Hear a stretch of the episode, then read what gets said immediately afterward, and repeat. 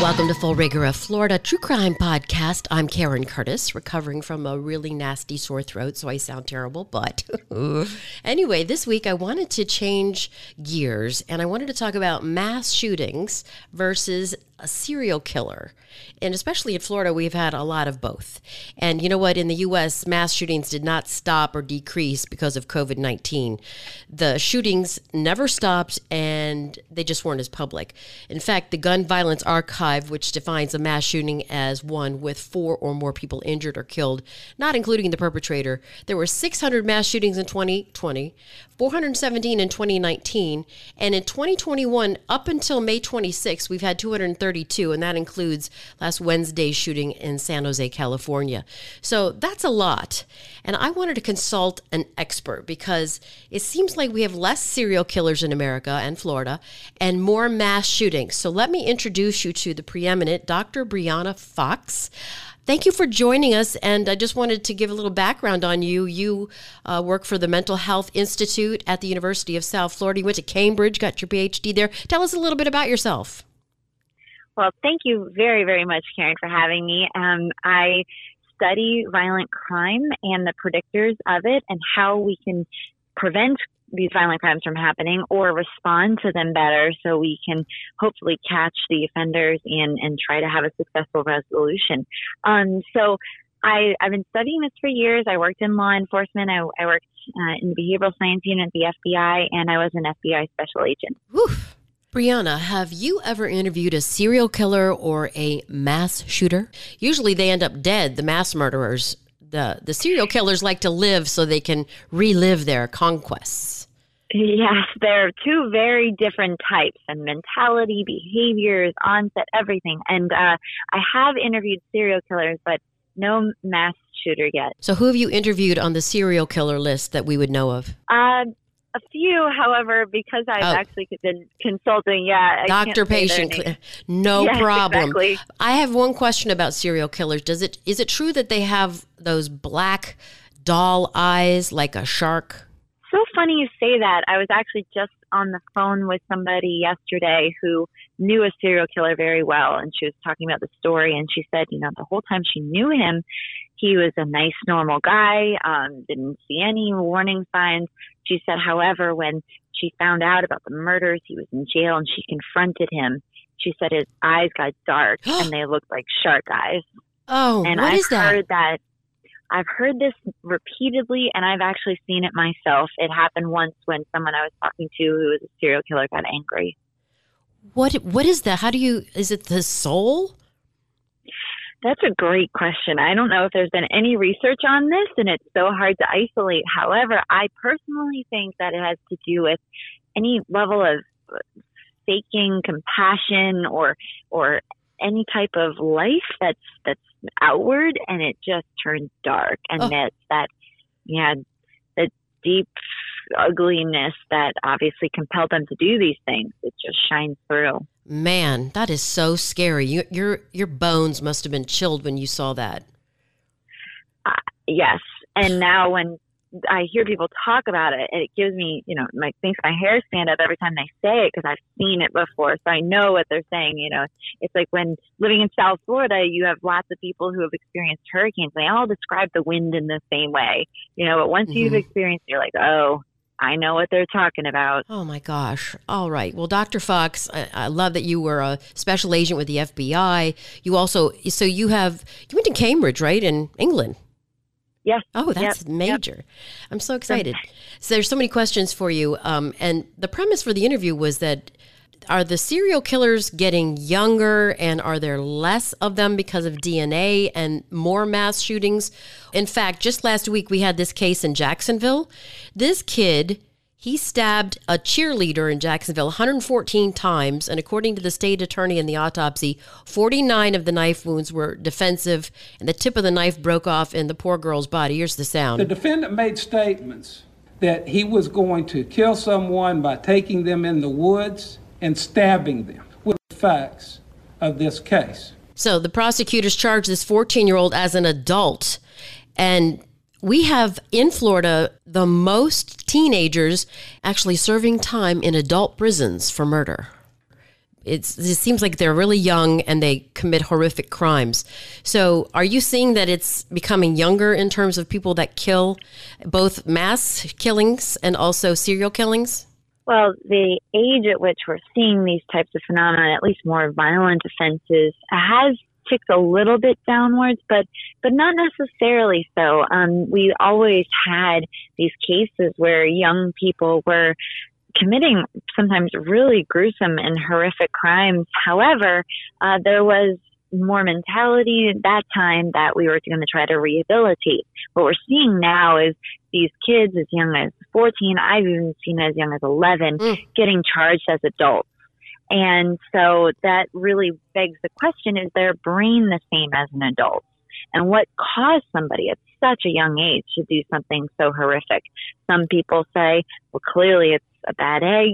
They can't be fixed if they did it that young. And then others say, well, that's a period where there's a lot of weight on you know, childhood trauma and the brain's functioning and, and cognitive development. So if any of those are potentially off, it could have a massive impact. And so there's a lot of research actually looking into this, but um, there's no one clear cut answer yet. But it does seem like we have less serial killers. I think there's only a few of them that are active. The Long Island serial killer, Jeff Davis eight killers, uh, the West Mesa bone collector in Albuquerque. There's all kind. They're all over the world actually. And then the the smiley face killers. That's another one. But it doesn't seem like we have. Oh, and the maniac with dull eyes. There you go with the dead eyes. This guy's from Brazil. Oh no, he's a Russian. There was another one from Brazil, Pedro Lopez, the monster of the Andes. So I want to know, Dr. Fox, what you attribute this to the smaller number of serial killers. They don't have enough time to rack up the killings because of DNA and CODIS and our law enforcement agencies talking to each other?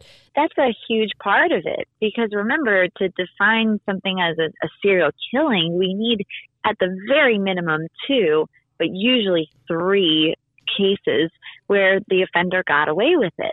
And back in the 70s and 80s, the heyday of serial killers, if you will, um, that was before DNA. Right. So the odds of getting away with murder, not just once or twice, but three or more times, that the sheer likelihood of that was a lot higher compared to now. As you said, we've got surveillance cameras all over yes. the place. We have DNA. We've got better policing techniques. We've got people that are maybe more willing to help out or talk with police, remember things, videotape things. So there's a lot of strategies that we didn't have back then uh, that maybe are why we solve cases faster. But at the same time, um, I do think that that's not the sole explanation. I think that there is a part of it where um, I hate to say it, but there's almost an instant gratification mentality that has whether it's social media or you know, TV or what the type of things we do for fun. And if somebody has an urge to kill a lot of people, um, serial killers obviously take their time. It's spaced out. It's not instant gratification um, versus for a mass shooter, when they commit that crime, it is instant and it happens all at once. So you do think the serial killer is being supplanted by the mass shooter? Well, I think that there is a big part of that. There's some part of it where serial killing is just more difficult. Someone who may have been a serial killer gets caught at time one. Right. So they're unable to become a serial killer. But there's other people that may have had the patience, let's say, long ago to become a serial killer. And now with the access to guns, with the desire to just, you know, have it all done at once, instead of killing one person and waiting and one person and waiting, they may kill all at once. But there is, you say, some premise to my hypothesis that there seems to be less serial killers and more mass shootings. Yes, yes. And that has two different things. One is that we are seeing this massive increase in gun access and availability. During the pandemic alone, we had some of the highest rates of gun purchasing. And it's just sheer supply and demand right. that if you have that many more guns out there, the odds that you will have gun crime also go up. And that is, of course, what we're seeing right now. Right. Wow. The other thing about serial killers is that Police departments from Onekama, Michigan are talking with Miami because they've got connectivity, they've got computers, and also you've got CODIS. And of course, CODIS is the DNA database that has all of the DNA from convicted felons. But now Correct. you've got everything is centralized on computer and you can find your killer more rapidly that way. Yeah, I always have to explain to my students, um, you know, they always think that DNA was always available. No. And I say, you can remember the days when we didn't have DNA in criminal cases. So for sure, this is something that we now expect every day. We expect it in all of the cases we see, but um, it was a massive shift. Um, and I always tell this too to the students that say they want to be criminal profilers remember when criminal profilers were at their heyday, it was because they were called in when there was no other oh. forensic evidence available. There was no leads. Well, now that happens less often because we have so many other leads. We have forensic evidence. And ah. frankly, in a criminal court, which is more compelling for a jury, a criminal profiler's assumption or DNA? So that's always what a prosecutor wants to see. So I've gosh, so many questions for you. So interesting, but the, yeah, the profiler I watched Mindhunter and how those FBI agents came up with the whole idea of the serial killer and how the you know how they work and they would go back and revisit their scenes and everything. I found that so intriguing, but now like you're right, everything's so immediate and split second and you can find these people before they get a chance to get rolling. I mean, the Green River killer, my god.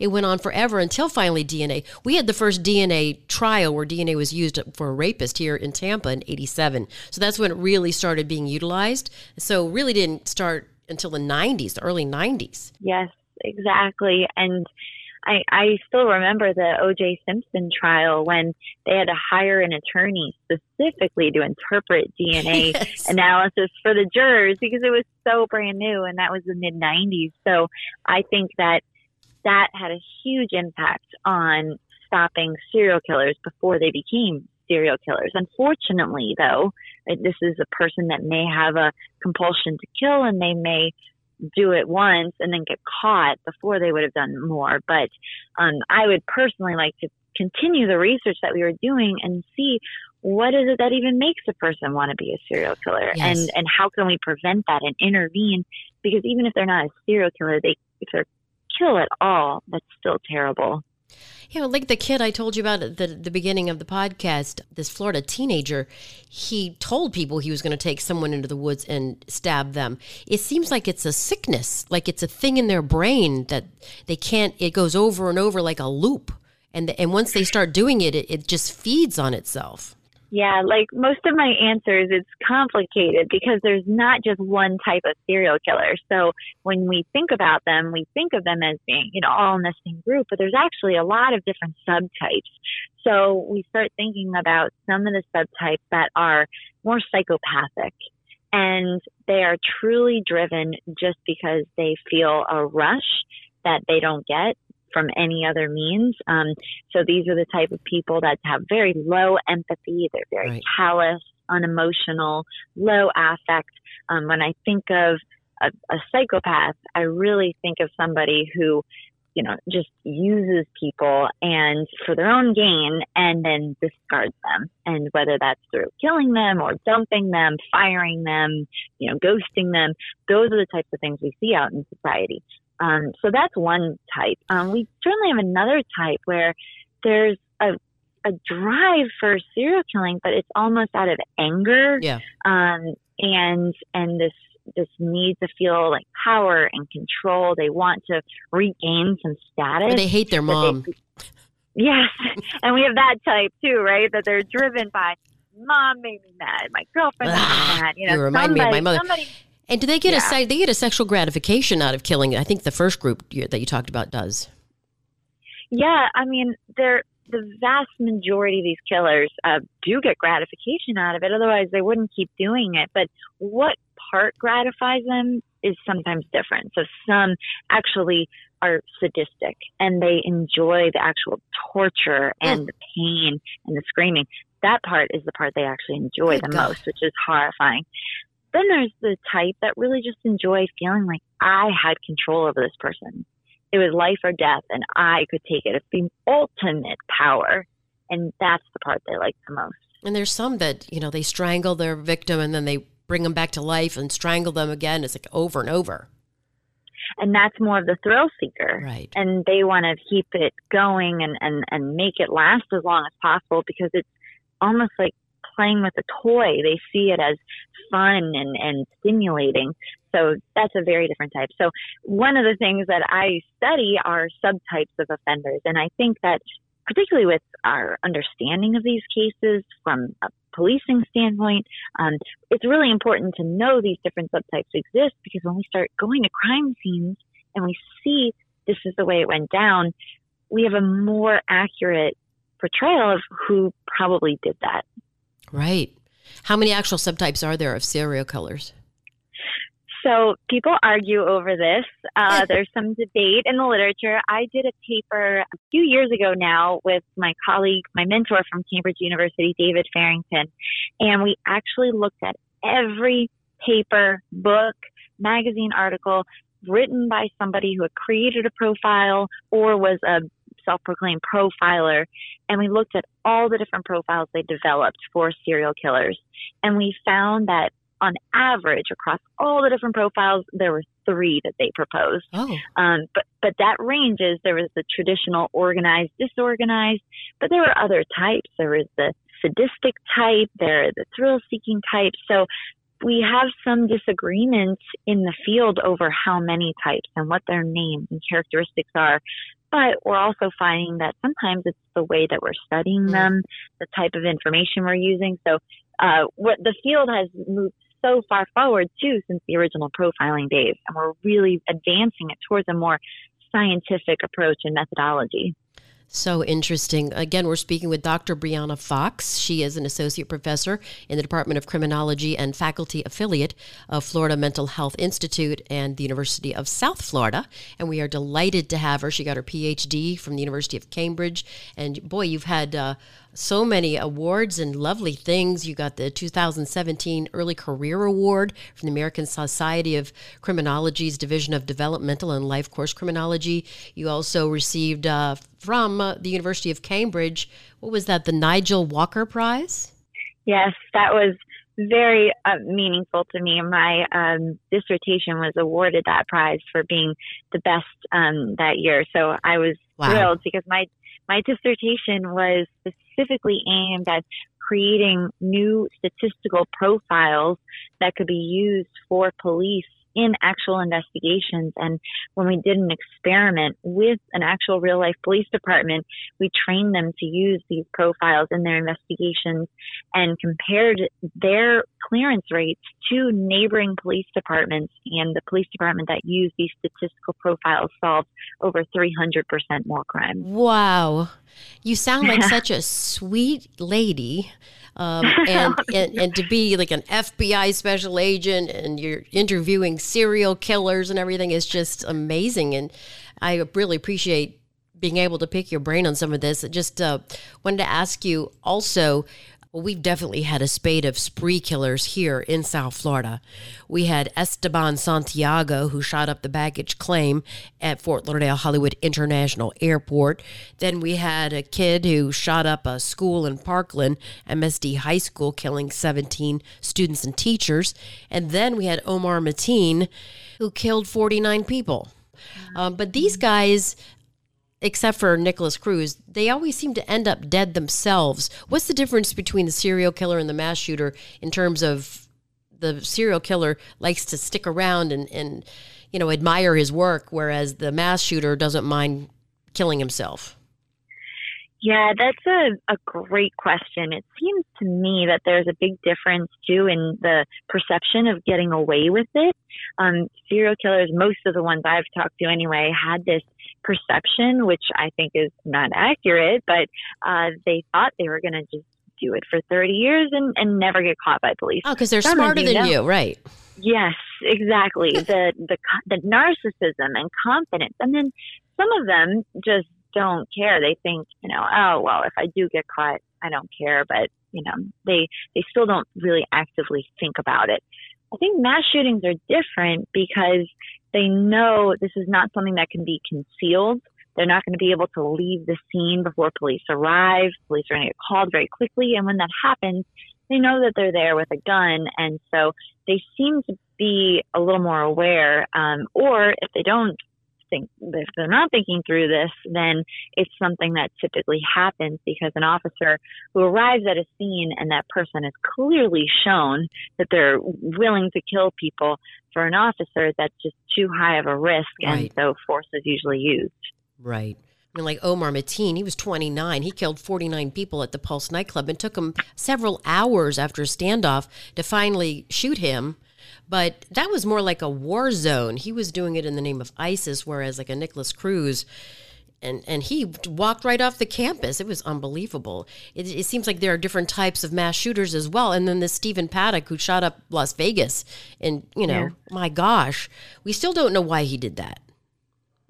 Yeah, the the motivation piece for mass shootings is so hard because I know that's what we always want why did they do this? But right. it, and the only thing I can say is we're trying to apply our level of logic and understanding of the world to something that is just so illogical and unimaginable. So if we're looking for a clear cut reason that will make sense, right? That's just never going to happen. So I, I've made peace with that because I always wanted to know why. And that was something that actually drove me a lot in this really? field. And when I started realizing the answers are so just bad, and even when you find sometimes it makes you feel worse. Mm. You know, I wish I didn't know because hearing your reason is so terrible. Um, I talked to a serial killer once who murdered somebody over four dollars, oh. and you're thinking, how? That, I almost wish I didn't know because that's so terrible. It just, it, I can't even fathom that.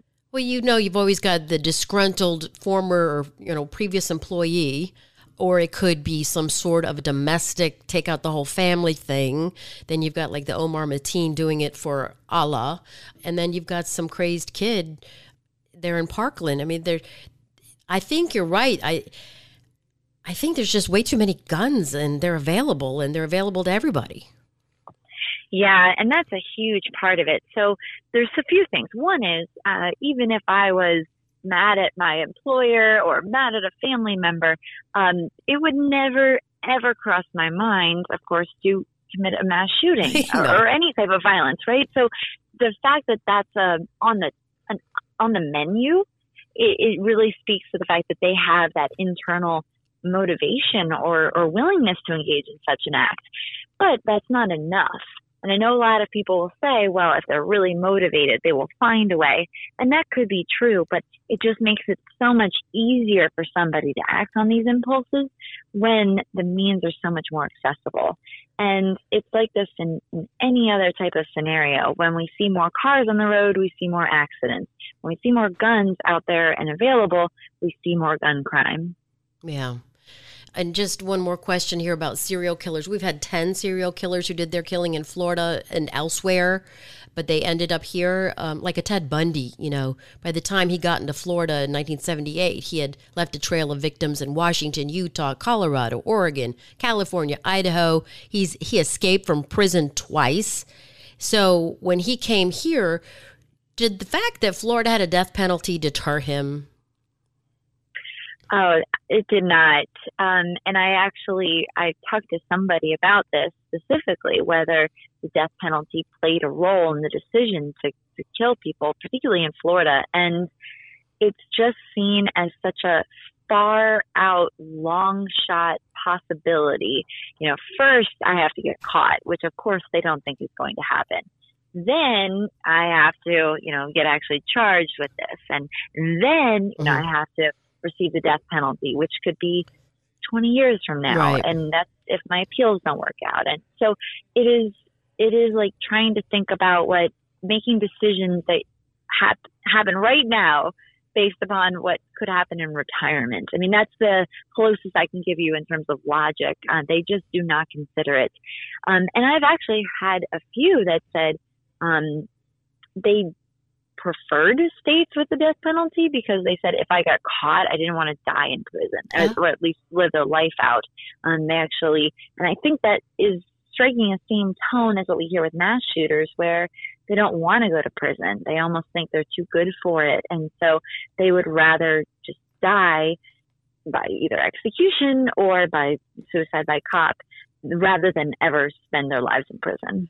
Right. And then you have Timothy McVeigh, who bombed the Oklahoma City federal building, and he got the death penalty. He said, Look, I don't want to go through exhaustive appeals and everything. I want you to stick the needle in immediately. So I, I guess they can do that.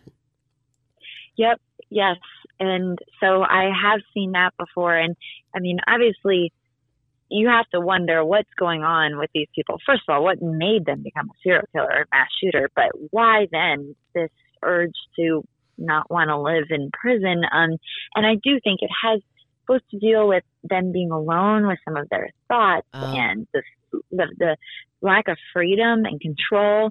Sometimes it's ego, but at the end of the day, that group of people, I mean, they've clearly made bad decisions. They clearly are not the, the type that we're going to be basing you know, logical policy off of. But at the same time, I can say we expect things to deter us because we are logical. And to apply that to this other group, it just does not convey. And they're generally, both types are not remorseful ever, correct? Very rarely. Uh, if I ever see it, it's typically I'm sad I got caught. I'm sad that uh, it ended up this way. Um, but there's often a, a level of trying to blame the victim. Well, you know, she should have known not to come home with me that day you know, if she didn't go back with me to the, the motel, then she would have been fine. It was her fault. You know, she was that way. And so there's some rationalization, minimization of the crime, uh, trying to project their culpability onto the victim. So I see a lot of those things, but never any pure guilt and remorse.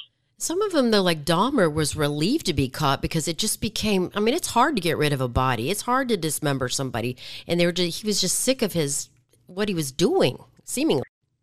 Yeah, and I, I've read about this before where serial killers say, I, couldn't stop myself. And so yeah. I needed law enforcement or somebody to catch me.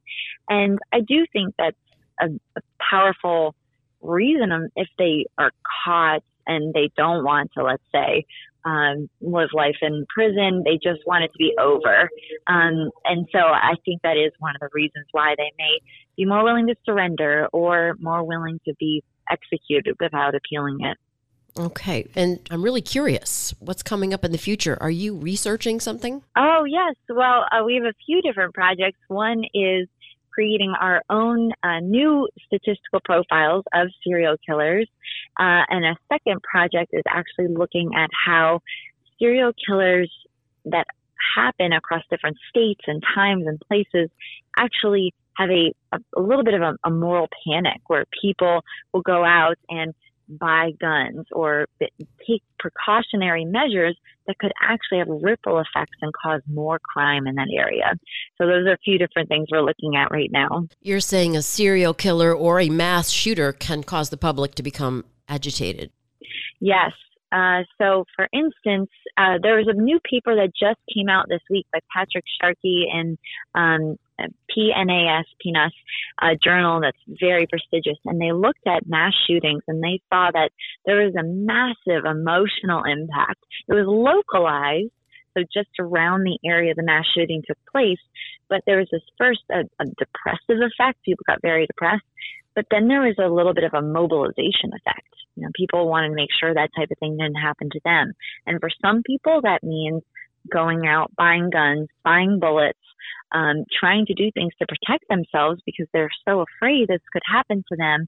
Um, and we see this with mass shootings, and so where I'm assuming we'll find the same thing with serial killers. Um, but what happens to those guns? Are they left unlocked in a car and it gets stolen right. and used to kill um, another person, a police officer. I've seen that before. Um, is it stolen out of a home in a burglary? Is it sold because the owner no longer wants it to a pawn shop and that pawn shop, you know, sells it to somebody who shouldn't have it? That's the type of thing that we're worried about. And the more guns that are out there, obviously, the more opportunity there is for bad things to be done with them. Yeah, in the case of Esteban Santiago, the FBI took his gun away in Alaska and then gave it back to him. yeah, how can the answer be more guns? I just. I don't get Yeah. it. Yeah. Yeah. Wow, that is super exciting. We'll have you back on because you're just so full of knowledge. I really appreciate the time you've spent with us.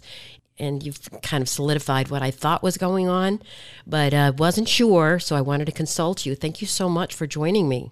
This was a real pleasure. Thank you for having me on, Karen. All right. Thank you, my dear. And by the way, I'll send you the link to the podcast when it's done. I can't wait. Thank Okay. you so much. Thank you, honey, so much. I appreciate Bye. it. Bye. She is just so adorable. I'm so thankful. And I just wanted for you gun enthusiasts out there, you know, shaking your heads at me. I understand the United States is special and it has the Second Amendment that gives Americans the right to arm themselves. They don't have that in Australia, they don't have that in Europe, but we do. So I get that. And also, I understand you're probably thinking, oh, well, mass killings can be done with a knife too and other weapons. So I'll give you that too. So just shoot me. Please don't. So, some episodes I want you to check out for my Full Rigor podcast, if you like this one, would be episode 105, Death Without Parole, and then episode 92, Life Without Parole. It really follows young killers in their early teens who ended up in adult prisons and their crimes. But anyway, some of the serial killers that I've covered on Full Rigor that you can check out, I covered Danny Rolling. Of course, in August of 1990, Danny Rolling murdered five college students in Gainesville, home of the Florida Gators. Go Gators. He created unbelievably gruesome crime scenes that were designed to shock the people who had the misfortune of happening upon them. He stabbed his young victims to death, mutilated their bodies, and posed their corpses in disturbing positions. Then, of course, I covered Ted Bundy and all of his many girlfriends. And the reason why he killed because he couldn't have one girlfriend. So by the time he arrived in Florida in 1978, he had already left a bunch of people dead around the country. And on January 15th, 1978, the fugitive serial murderer broke into a Florida State University sorority house and attacked four young women. And Gerard Schaefer, this is a killer cop who hung people from a tree. He was dubbed the killer cop because he was a sheriff's deputy who found his victims while on patrol in Martin County. He would hang them from his hanging tree and mutilate their bodies. Ugh. Course, there's Aileen Wuornos. Back in 1990, she killed at least six men in Florida. She said she did it because they either raped her or tried to rape her when they hired her for sex. Bobby Joe Long in 1984. He uh, kidnapped, raped, and murdered at least 10 women from the Tampa area using complicated collars made from knotted rope to inflict intense pain on his victims. Seems highly sadistic. And prior to the murders in 1984, he had raped at least 50 victims all over Florida. A lot of these victims end up being street girls or prostitutes because no one ever misses them. I also covered Oscar Ray Bolin's murders. During 1986, he had worked as a carnival worker, a carnival barker. Woof. And a truck driver. He murdered three women in and around Tampa. He had stabbed all three to death, but he wasn't a suspect in the killings until 1990 when his ex wife called in an anonymous tip that implicated her former husband in the brutal killings. And one that's not solved the flat tire murderer. The murder of these women and girls has never been identified or apprehended. The tire would be flattened on these girls' cars when they came out of a shopping mall or someplace. So, of course, they would need help. And they looked around, and whoever this person was was waiting and stopped and took them and killed them. And what happened was the bodies were dumped beside South Florida canals. That was the MO. That was the signature of this serial killer. In fact, in the flat tire murder episode, I interviewed a sister of one of this serial killer's victims, and she described what her sister was doing up until the point when she was murdered. It's really a first hand account of what happened. And this is still unsolved. It's very creepy. So here's a little story that happened this week with all these mass shootings and drive by shootings going on. This was a really horrible situation. A mother of a 12 year old boy is now the third person to die from the latest mass shooting in Miami from over the weekend. The 32 year old had been in a coma with a bullet lodged in her head. She was one of 23 people gunned down outside a Miami banquet hall that was hosting an album release party. Now, two men died on the scene and 13 others remain hospitalized, three in critical condition. Police are searching for three gunmen. Uh, There's video of them. You can see them getting out of a white SUV with masks on. And they eventually found the white SUV that was submerged in a canal. And of course, it was stolen. Police are offering a $130,000 reward for the gunman's arrest. Also, there's new body cam video that was released today showing a shootout between deputies and two Florida teens. Put the guns down now! Ceasefire! Central shots fired. Apparently, two runaways from a Florida group home are in custody, one suffering life threatening gunshot wounds after a standoff with law enforcement. This happened in Volusia County. A deputy responded to a group home after a 14 year old girl and a 12 year old boy ran away. This is a real Bonnie and Clyde couple in the making. And witnesses said the two broke into a home and they found a cache of weapons and ammunition inside. A 14 year old made a statement, I'm going to roll this down like GTA, referring to the video game Grand Theft Auto. The sheriff, Mike Chitwood, says that the teen was shot and wounded and then he quickly surrendered. No law enforcement officers, thank God, were hurt. And get this the 14 year old girl had been arrested for setting six lots on fire. Initially, the sheriff said she had burned down some homes, but she's a little arsonist. Last night, I misspoke when I said that the 14 year old girl had been arrested for burning a home to the ground in Palm Coast. That was not true.